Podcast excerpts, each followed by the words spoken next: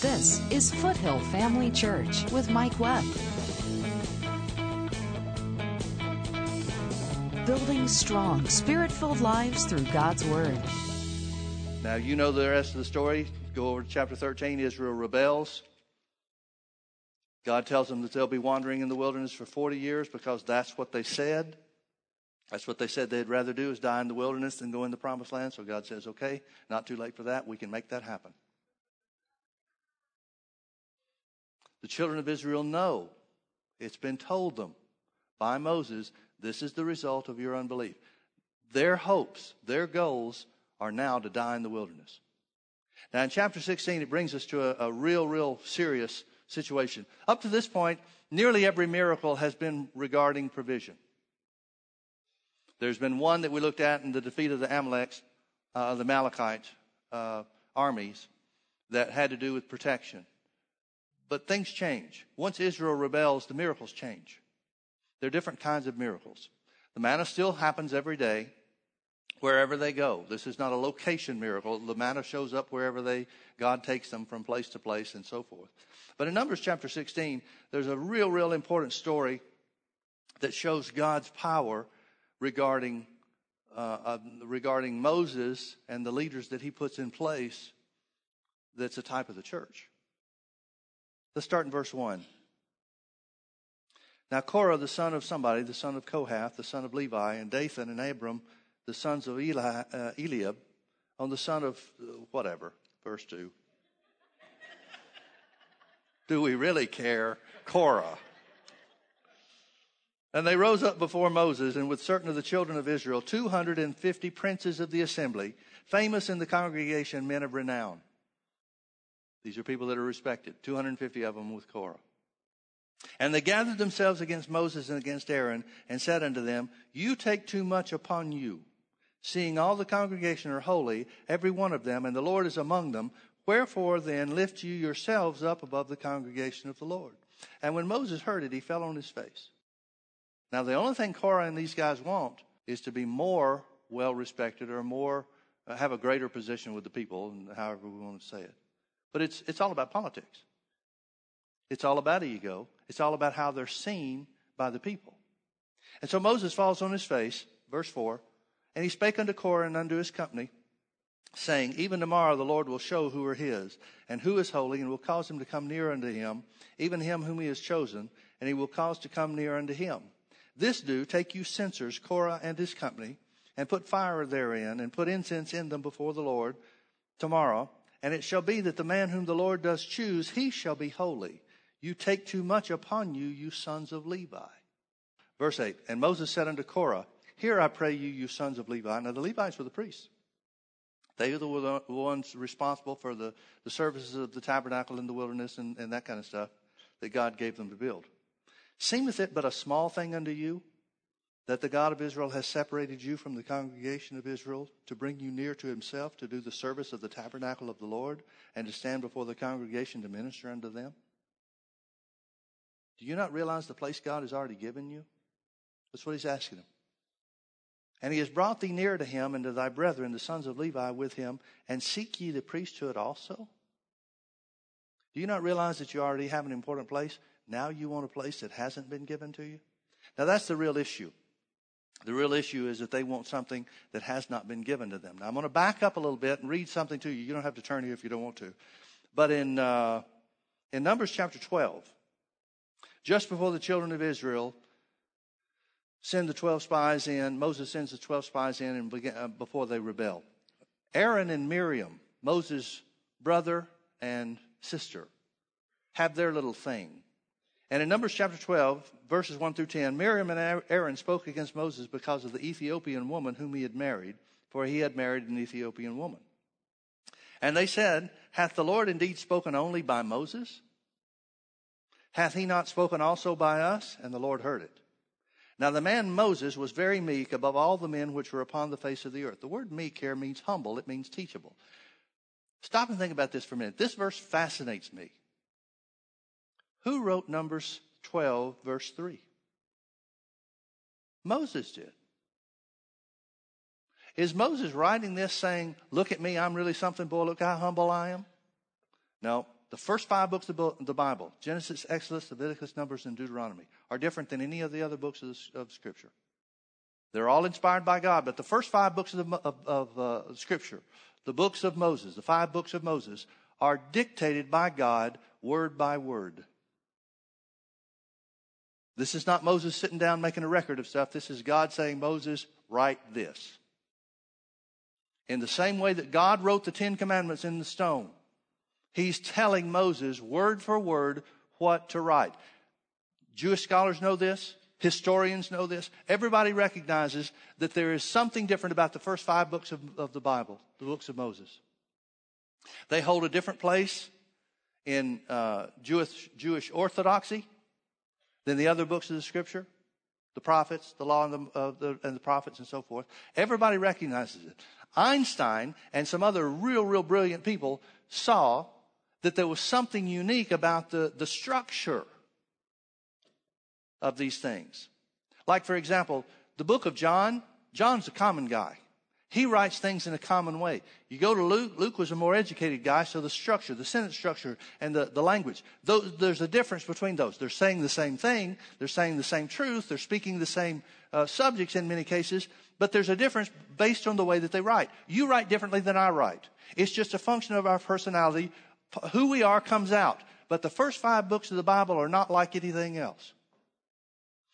When computers, when the advent of computers came along, they recognized what others, Einstein and others, had surmised, and that is that there was a mathematical equation to them. Computer technology has proven that.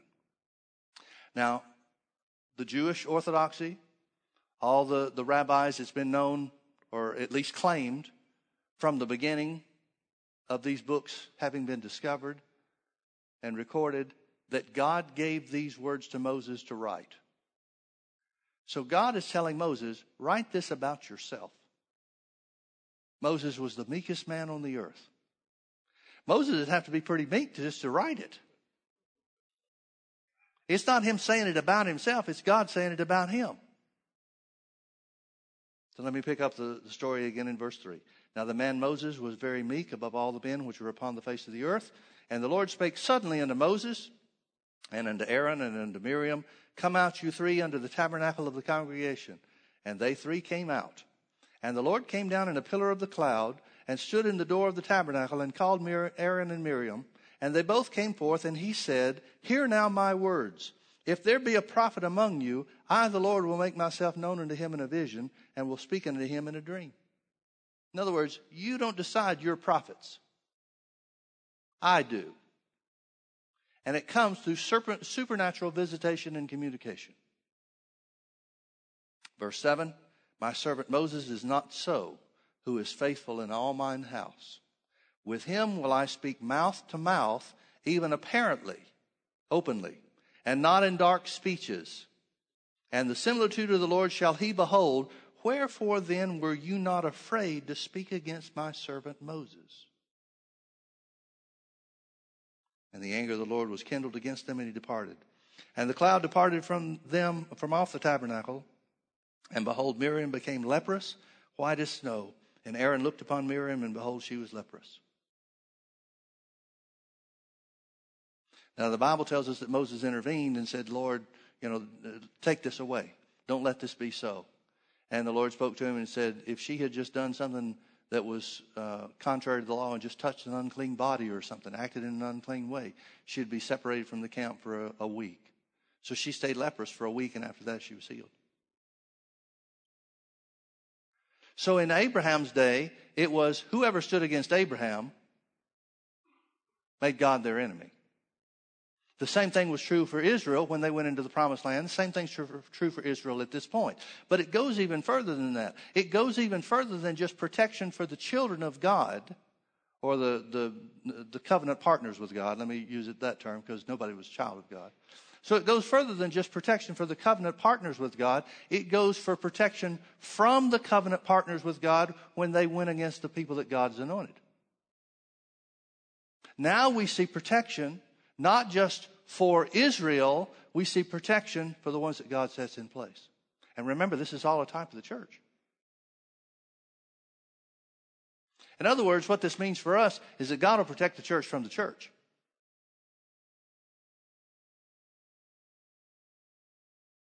All right, back to Numbers chapter 16. Moses has told Korah, bring censers out tomorrow and God will show who's who. Let's pick up in verse 18. Numbers chapter 16, verse 18. And they took every man his censer and put fire in them and laid incense thereon and stood in the door of the tabernacle of the congregation with Moses and Aaron. And Korah gathered all the congregation against them under the door of the tabernacle of the congregation, and the glory of the Lord appeared unto all the congregation. Now it's not just Korah and the 250. He's gotten everybody, overnight, he's gotten everybody on his side. He comes with the whole group, the millions of them.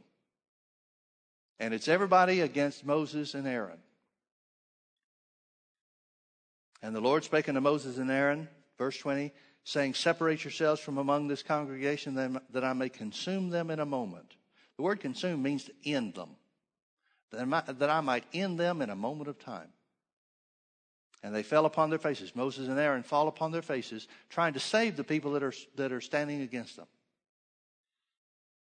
They fell on their faces and said, O God, the God of the spirits of all flesh, shall one man sin, and wilt thou be wroth with all the congregation? In other words, don't destroy everybody because of the sin of Korah, the ones he's uh, talked into. And the Lord spoke unto Moses, saying, Speak unto the congregation, saying, Get you from about the tabernacle of Korah, Dathan, and Abiram. We didn't read it, but Dathan and Abiram wouldn't even come up to be in, uh, to stand with the others to see what was going to happen the next day. They said, Moses, you brought us out into the wilderness. You think it's a small thing to bring us out here to be killed and die in the wilderness, and now you want to make yourself a king or a prince over us. He said, We're not blind to what you're doing. And so they wouldn't even come up. So now God identifies Korah and these other two that wouldn't, that wouldn't come to the same place. Verse 25 Moses rose up and went into Dathan and Aram, Abiram, and the elders of Israel followed him. And he spake unto the congregation, saying, Depart, I pray you, from the tents of these wicked men and touch nothing of theirs, lest you be consumed in all their sins. So they got up and they moved away. I don't want to read the whole thing. Let's see. Um, so anyway, anyway, he separates the evildoers and the 250 princes, these three men and the 250 from, from everybody else. And uh, of course, the, their families stay with them. Their families are, are standing with them there uh, in their houses, their tents, and so forth. Verse 28 Moses said, Hereby shall you know that the Lord has sent me to do all these works. Notice Moses is saying this. It's not God saying, Here's what I'm going to do. It's Moses saying it. In other words, Moses is doing the same thing as he did with Amalek. He's learned, This is up to me. Hereby shall you know that the Lord has sent me to do all these works, for I have not done them of my own hand.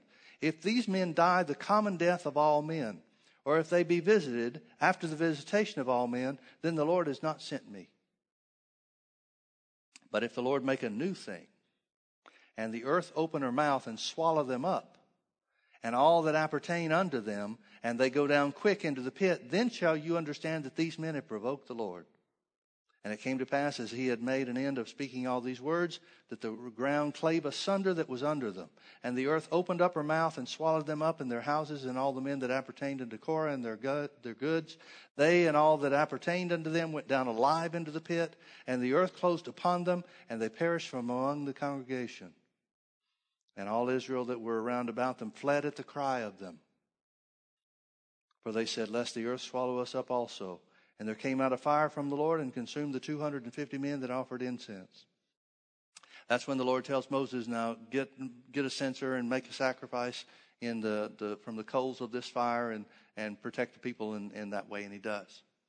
The next thing that happens is Numbers chapter 17 is still part of the same story because God is proving who's on, uh, who's uh, his uh, chosen ones. He has each of the tribes of Israel bring a stick. And they carve their names into the stick. And the next morning, God said that I will show whose stick, uh, who the, the, the person that I have chosen by the, the stick that represents them. And it tells us in Numbers chapter 17 that Aaron's stick budded. That's a, it's a staff, it's a rod, it's cut off at both ends. There's no living to it, there's no life to it, but it budded. It, it, it, uh, it uh, brought forth almond blossoms. And that was something that they kept and they put in the, the uh, Ark of the Covenant. And it was kept along with a jar of manna for, to, uh, as a, a symbol of God's blessings and God's miracles in the wilderness.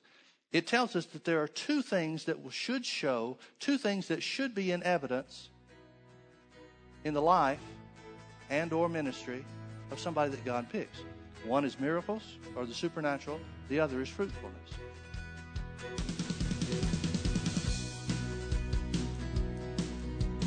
Join Mike Webb and Foothill Family Church every Sunday night at 6 p.m. for our weekly healing school.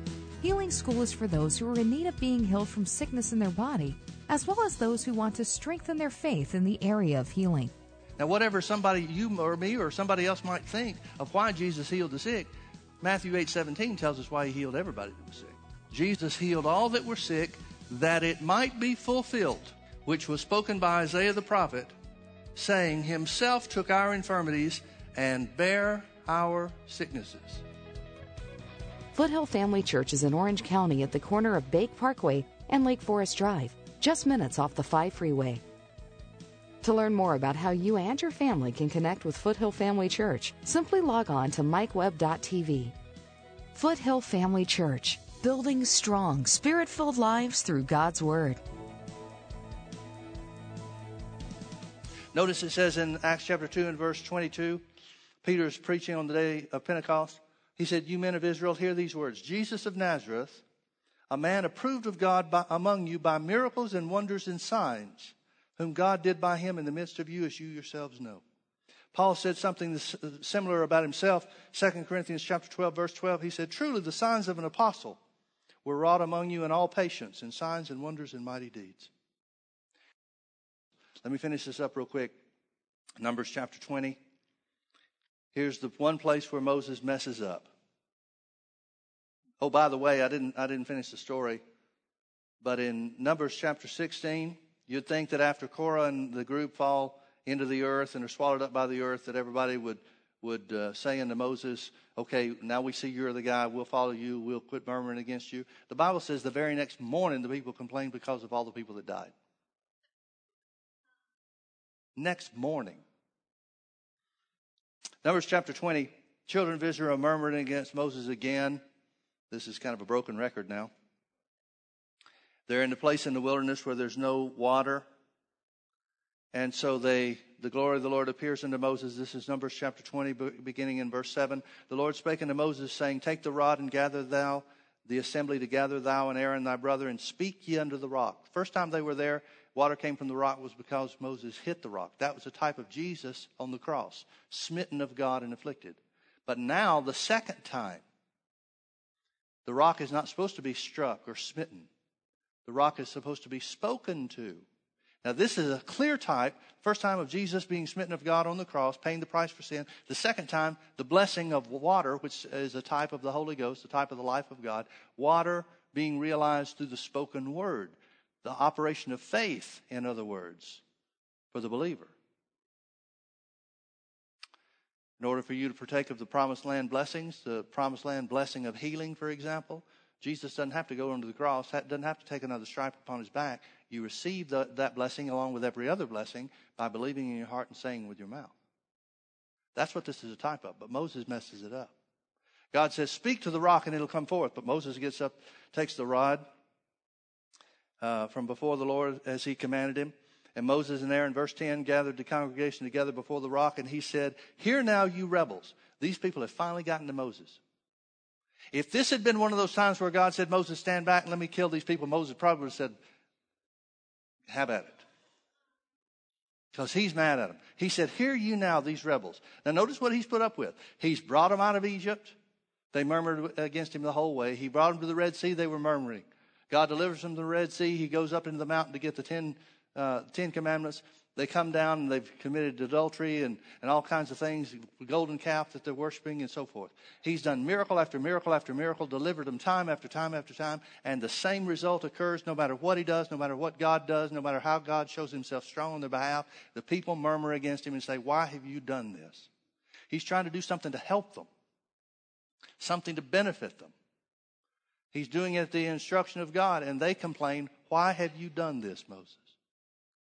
So finally, he's had it. He's fed up. He said, Hear ye now, you rebels, must we fetch you water out of this rock? And Moses lifted up his hand, and with his rod, he smote the rock twice. Twice means the second time. Doesn't mean he hit it twice. It means he hit the rock the second time where God told him to speak to it. And the water came out abundantly.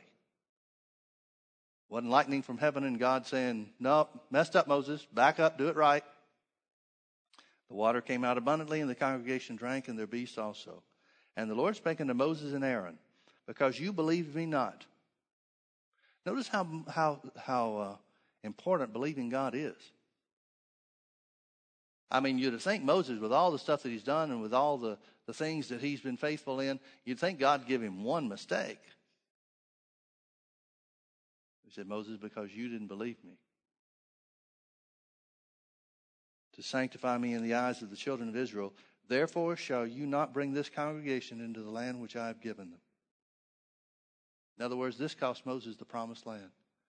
What cost Moses the promised land? The same thing that cost you and me the promised land, and that is when we fail to recognize that the promised land blessings are received through the words of our mouth. God didn't make an exception for Moses. I don't know about you, but I'd been fine with him if he had. But this is that serious because it's an eternal law. God deals with you according to the words that you speak. Moses' action of hitting the rock when he was supposed to say, speak to it instead, this action cost him the promised land blessing. That's why the the, um, the law of faith for us is told us so clearly in Mark 11, 23. Whosoever shall say unto this mountain, not whosoever shall hit the mountain, whosoever shall pray that Jesus will come back to the cross and do a little bit more work, whosoever shall say unto this mountain, Be thou removed and be thou cast into the sea, and shall not doubt in his heart, but shall believe that those things which he saith shall come to pass, he shall have whatsoever he saith. Last one, real quick, Numbers chapter 21. This is the last of the wilderness miracles. One more that Moses does in the sight of the people, and that's the type of Jesus making the brass serpent on the pole. The Bible says, and again in, in Deuteronomy, when Numbers uh, in uh, Deuteronomy, when uh, Moses is making his farewell speech to the people, he reminds them how God had brought them through the land that was filled with fiery serpents. The King James translation says that the people murmured, and so God sent fiery serpents. But the reality is, the snakes were already in the land that they came through. The miracle was that this is the only time that there's any record of the snakes getting through to the people.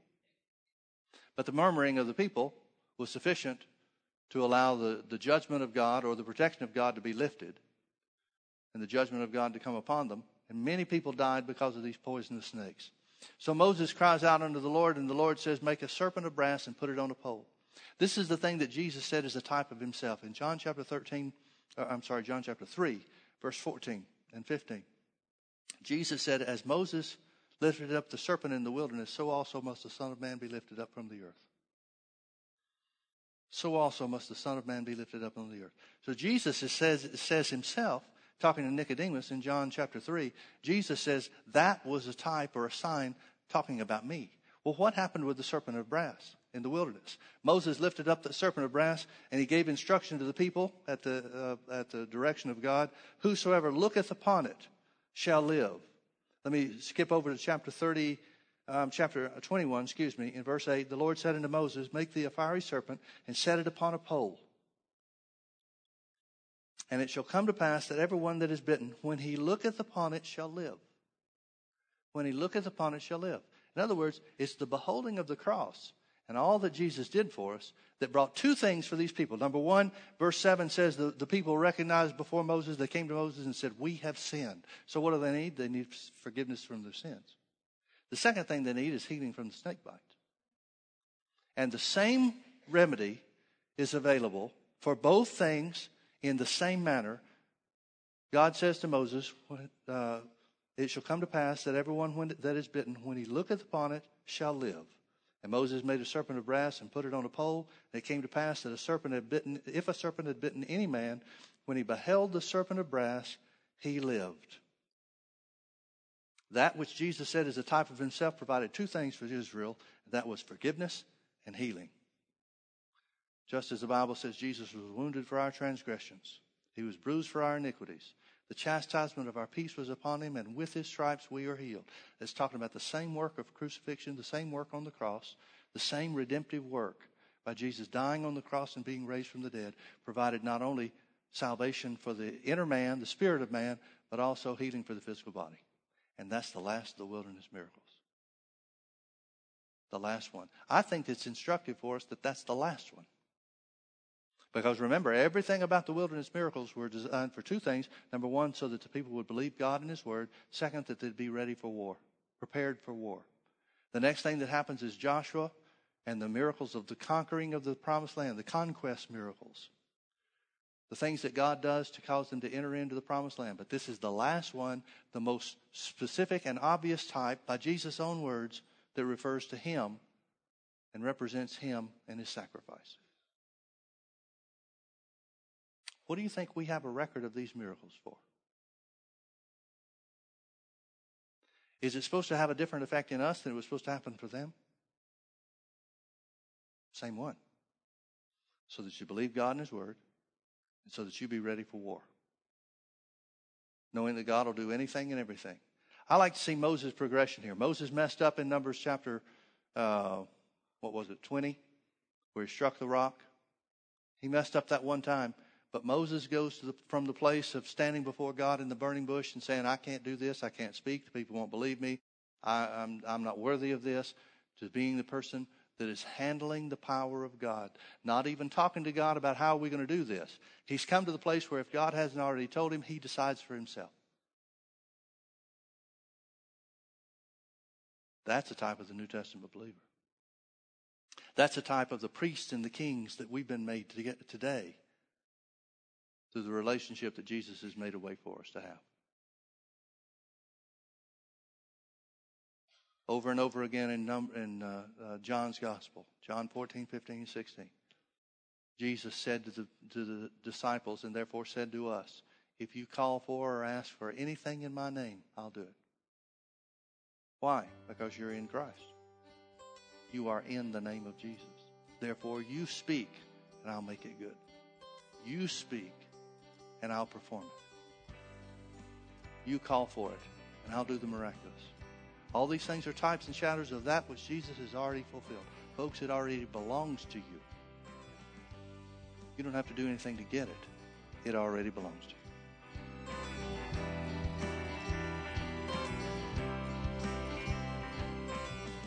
God's Word is the answer for every problem we'll face in this life. What a privilege it is to believe God and to walk by faith. Come visit us at Foothill Family Church. This is Foothill Family Church with Mike Webb. So if we operate according to the example and keep the commandments of the Lord and obey His commandments, we can walk free from these things poverty and lack and sickness and so forth. We can walk free from these things today by fighting our faith battles and taking possession of our promised land. Join us Sundays at 9:30 a.m. and 6 p.m or Wednesdays at 7 p.m. Visit us online at mikewebb.tv. Foothill Family Church, building strong, spirit filled lives through God's Word.